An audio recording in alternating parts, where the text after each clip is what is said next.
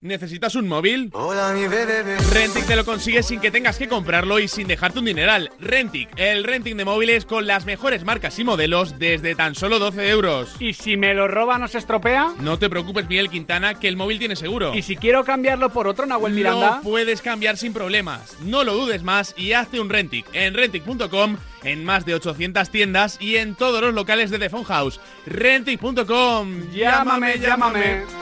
Llámame, llámame.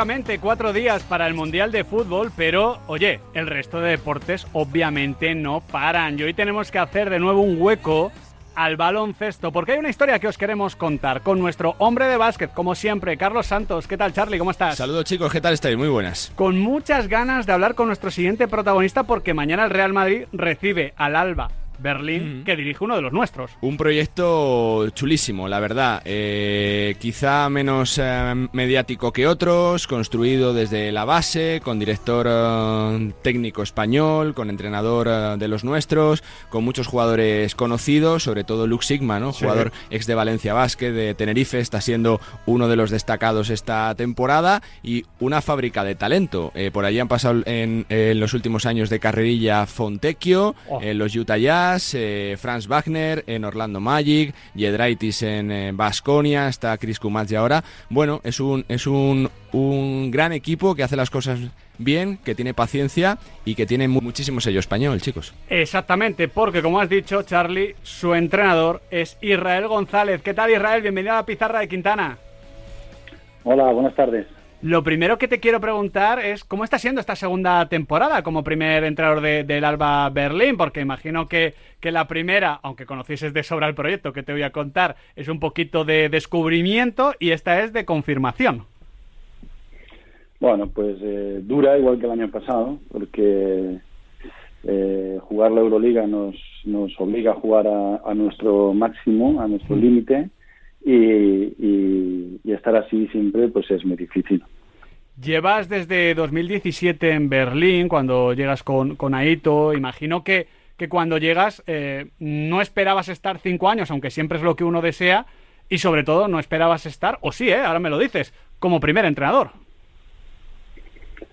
Bueno, como primer entrenador, en un principio no, no. Luego con, con el paso de los años y, y ver cómo evolucionó la cosa, mm, no fue no fue una gran sorpresa, Eh, sí una gran alegría, pero no, no una sorpresa porque fue una transición ya mm, organi- a la alemana, ¿no? Organizada y pensada con, con años de antela- con años de antelación. Me gusta porque cuando se dice a la alemana es un poquito a veces lo opuesto de a la española, ¿no, Israel?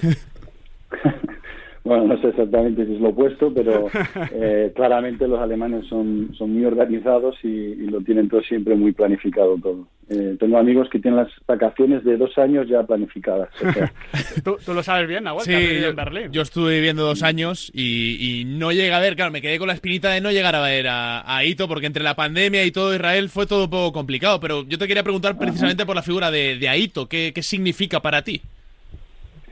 Bueno, pues todo es el, el baloncesto moderno, ¿no? Es el baloncesto de, de- de- pasó de la prehistoria a, a lo que vemos actualmente. Yo creo que es un- una figura importantísima eh, dentro de la historia del baloncesto europeo, ¿no? Eh, eh, un- una persona tan innovadora y que cambió tantas cosas dentro del baloncesto, ¿no? Fue el primero que, hizo que en vez de jugar cinco jugadores, pues jugaran 11, 12 jugadores en un solo partido y, y bueno, y, y no ha dejado de evolucionar y no, no ha dejado de, poner su sello en, el baloncesto europeo. Incluso yo creo que hay una, una escuela de entrenadores, no solo los que hemos estado con él, que hay muchos ahora en la CB, sino también entrenadores que, aunque no hayan estado nunca con él, eh, han aprendido y han, y han mejorado gracias a, a, a seguir las cosas que hacía Ito, ¿no?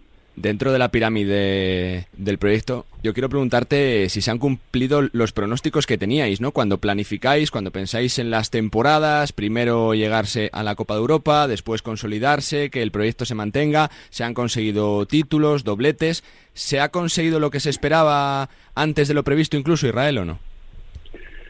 Yo creo que se han conseguido y se han conseguido incluso más cosas de las que en un principio eh, habíamos hablado cuando llegamos, ¿no? El primer, el primer paso fue devolver al Valle, al Alba, al, a la situación top en Alemania, ¿no? Que eh, iba, veníamos a un club, eh, por así decirlo, algo deprimido, ¿no? Habían quedado sextos el año anterior, sextos el año, dos años antes, estaban ahí siempre que se eliminados en la primera ronda playoff y, y el otro objetivo era el conseguir un proyecto donde jugadores canteranos pudieran jugar en el en el primer equipo, que era una cosa que no, no pasaba, porque la cantera del Alba es relativamente joven, eh, y, y, joven en el, sentido de que el, el, Alba se creó hace 30 años, pues la cantera igual tiene 16.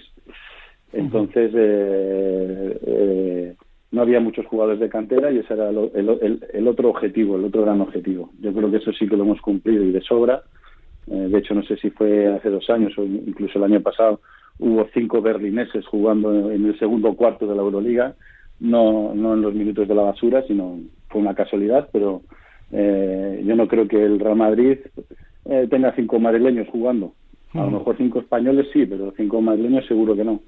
Entonces, eso fue un, poco un hito ¿no? Eh, en el equipo. Entonces, luego, el crecimiento que hemos tenido después a nivel deportivo eh, y, y, ser capaz de consolidarnos, hacer una Eurocup como hicimos, eh, eh, se, ser pretendientes a la Euroliga, que la Euroliga se fijara en nosotros para eh, ponernos en la Euroliga y crear un proyecto donde, eh, siendo un equipo con muy poco dinero, pero sostenible, eh, haciendo las cosas bien, pues nos estamos ganando un poquito el, el respeto en la Euroliga también, ¿no? Entonces, eh, la verdad es que han sido las cosas eh, pues muy, muy, muy bien.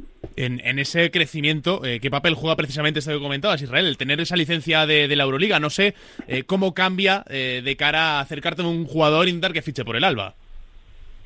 Bueno, nos cambia que a la hora de confeccionar los equipos eh, podemos aspirar a jugadores que jugando probablemente en la Eurocup no podríamos fichar porque nosotros no es que los fichemos porque les vamos a pagar mucho más que otros clubes, pero sí somos como un primer paso en la Euroliga, ¿no? Jugadores que tienen un potencial de Euroliga, pero que nadie se atreve a ficharlos, pues nosotros eh, nos atrevemos, ¿no? Nosotros llevamos ya cuatro años en la Euroliga y nunca hemos fichado un jugador de Euroliga de otro equipo.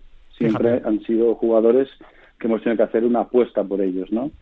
Bueno, pero por otro lado siempre son jugadores que a lo mejor jugando Eurocup pues no, no seríamos tan interesantes para ellos, ¿no? Entonces un poco esa compensación una cosa por la otra. El próximo rival es el eh, Real Madrid. Eh, por la vinculación que tienes con Pablo Lasso, ¿se te va a hacer raro no jugar contra él?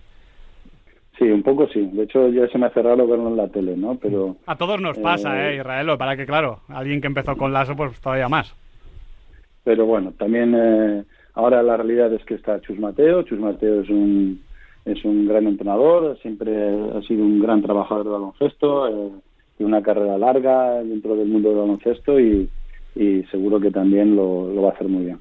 Un ex del Real Madrid, que lo conoces bien también, es Juan Núñez, que oh. eh, es jugador de la, del Ratio Farulm. Eh, por lo que conoces la liga, Irra, ¿crees que es un buen sitio para él, para crecer, para desarrollarse? Porque sorprendió, oh, sí sorprendió bastante, ¿no? Que, que fichara por Ulm. Bueno, Ulm lo ha hecho otra vez con, con, un base francés que lo ficharon también con 18, 19 años y lo llevaron a la, a la NBA. Sí, con lo cual, el, sí. sí el, la, la, historia está ahí. Entonces, eh, eh, seguro que están pensando en que lo pueden repetir. Incluso el entorno de Núñez y incluso Núñez, pues pensarán que pueden, pueden repetir la, la historia y es una buena oportunidad. La liga alemana es una liga algo más floja que la, que la ACB. Eh, eh, la ACB es claramente la mejor liga de Europa, pero hay un nivel de equipos, digamos, los ocho primeros equipos, seis equipos que están muy bien. Entonces, eh, si encima va a jugar competición de, de la Eurocup, etcétera, pues puede ser un buen sitio para desarrollarse como jugador, quizás que con menos con menos presión que la que puede tener un equipo, pues no sé, como estaba en el Madrid, ¿no? Que es muy difícil jugar en el Real Madrid. Israel, ahora te quiero preguntar por el rival de mañana, por el Real Madrid de Chus Mateo. ¿Cómo lo estás viendo en líneas generales? Bueno, eh, Real Madrid eh, tiene una plantilla enorme en todos los sentidos. Eh, es un equipo que se, con jugadores con, que cualquiera de los jugadores te puede ganar el partido y están en un proceso pues eh, claramente de adaptación, ¿no? De encontrarse eh, los unos con los otros y, y tratar de, de, conocerse mejor ahora mismo. Yo creo que eh, eh, les veo un futuro muy prometedor y nosotros ahora esperamos el, llegar allí y poder y poder sorprenderles, pero sabemos que es muy difícil. Has dicho eh, una plantilla enorme en todos los sentidos. Entiendo que, la altura es uno de esos condicionantes más complicados de, de, enfrentar, ¿no? Porque tú como, como entrenador rival, cuando te pones a hacer el plan de partido, cuando estudias al contrario, hay cosas que puedes minimizar, cosas que puedes igualar, pero la altura es algo que siempre va a tener el Real Madrid, este Real Madrid con Walter Tavares a la cabeza, y que es complicado. Tendrás que competir y buscar ganar de otra manera. Sí, es que ese, el base creo que mide, ahora mismo Hanga está jugando de base y mide dos metros. Claro, que...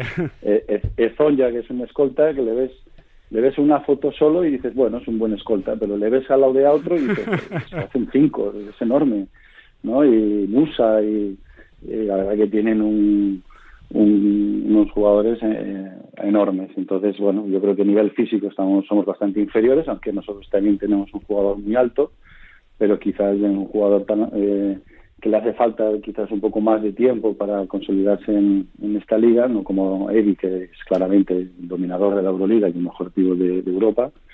Eh, pero bueno, eh, bueno, es muy, muy difícil, muy difícil jugar contra un equipo así.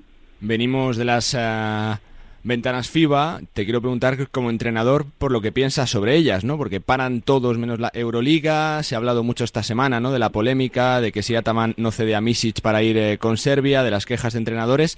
¿Te gustan? Eh, ¿Cambiarías algo? ¿Piensas que hace falta una reunión de, to de, todo el baloncesto para que se arregle el tema de calendarios, de que no pasen cosas así o no, Israel?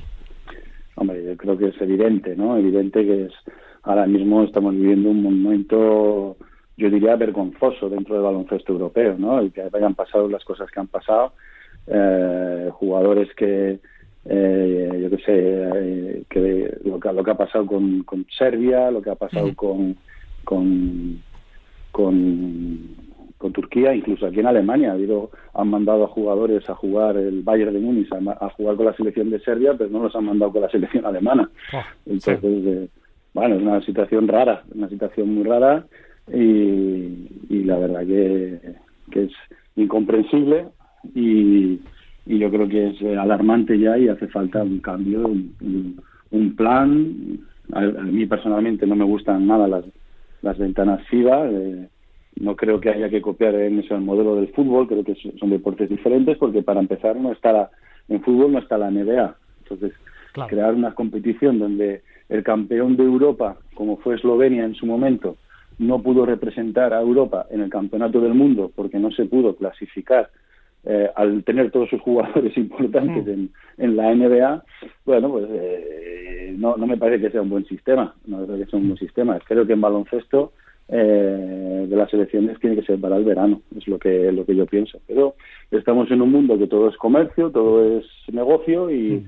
Y a lo mejor tanto negocio acabamos matando a la gallina de los huevos de oro. Firmamos debajo Israel porque da la, da la sensación de que la solución de, de, todas las organizaciones, sea baloncesto, fútbol o cualquier deporte, es aumentar más, más, más partidos, más partidos, más competiciones, más competiciones para apretar. Y, y, claro, se va devaluando la competición y encima pierde cierto sentido por esto que estamos comentando. Pues nada, Israel, ha sido un auténtico placer, con, eh, placer hablar contigo. Esperemos que haya mucha suerte sobre todo el resto de partidos, pero también evidentemente ante el Real Madrid. Y muchísimas gracias por haberte pasado por la pizarra. Muy bien, muchas gracias. Es un buen rato. Desde luego que sí, porque es una historia que había que contar aquí mm. en la pizarra, Charlie. Sí, porque es un proyecto eh, quizá al no uso, ¿no? No como los más habituales. eh, con, paciencia, más eh, que deja crecer, con el largo plazo. Se han, eh, se han conseguido títulos, pero es una plaza fantástica para desarrollar jóvenes talentos, ¿no? Se trabaja con eh, tranquilidad, con las cosas claras y bueno, pues es ya uno, uno de los de los grandes clubes eh, de Europa con un pabellón brutal, con un proyecto ya consolidadísimo y bueno, pues sobre todo con ese sabor, ¿no? Que da Israel, que da Ojeda y Mar Ojeda y bueno, pues jugadores como Que han pasado los últimos años o los de grandísimo recuerdo, ¿no? Como Fontecchio, el último, por ejemplo. Desde luego, muchísimo nivel y encima con acento español. Uy, qué ciudad además, eh. Preciosa. Pero no vuelve, estás venido a Madrid, ¿eh, Nahuel? Tan buena no sería. Carlos Santos, muchísimas Fuerte gracias. abrazo, chicos. Hasta ahora. Despedimos a Charlie Santos y también nos despedimos nosotros, Nahuel Miranda. Hombre, que ya va siendo hora, ¿eh. Ya, está ya cargadita toca. la semana, está Qué cargadita. poquito día para el Mundial. Oye, y lo que nos queda por delante. Y lo que nos queda, ¿eh? Mañana, ojo, no hay programa, ¿eh? Porque No, mañana, mañana hay un España-Jordania que hay que vivirlo con los Pablos. Pero el jueves, mañana, vamos a trabajar una barbaridad para hacer un programa en el viernes Uf. Por todo lo alto. El último de la tarde, ¿eh? con gran protagonista y como dice Nahuel Miranda, el último de la tarde porque a partir del domingo vamos de 10 a 12 de la noche. Todos los días. Suscribíos al podcast si sois de dormir prontito. Suscribíos al podcast si nos escucháis de camino al trabajo por la mañana, o por la tarde, o por la noche, por donde vosotros queráis, porque allí lo subimos todo. Nahuel Miranda, nos vamos. Un abrazo grande, chao, chao. Venga, que nos despedimos de esta pizarra de Quintana en Radio Marca, la radio del deporte.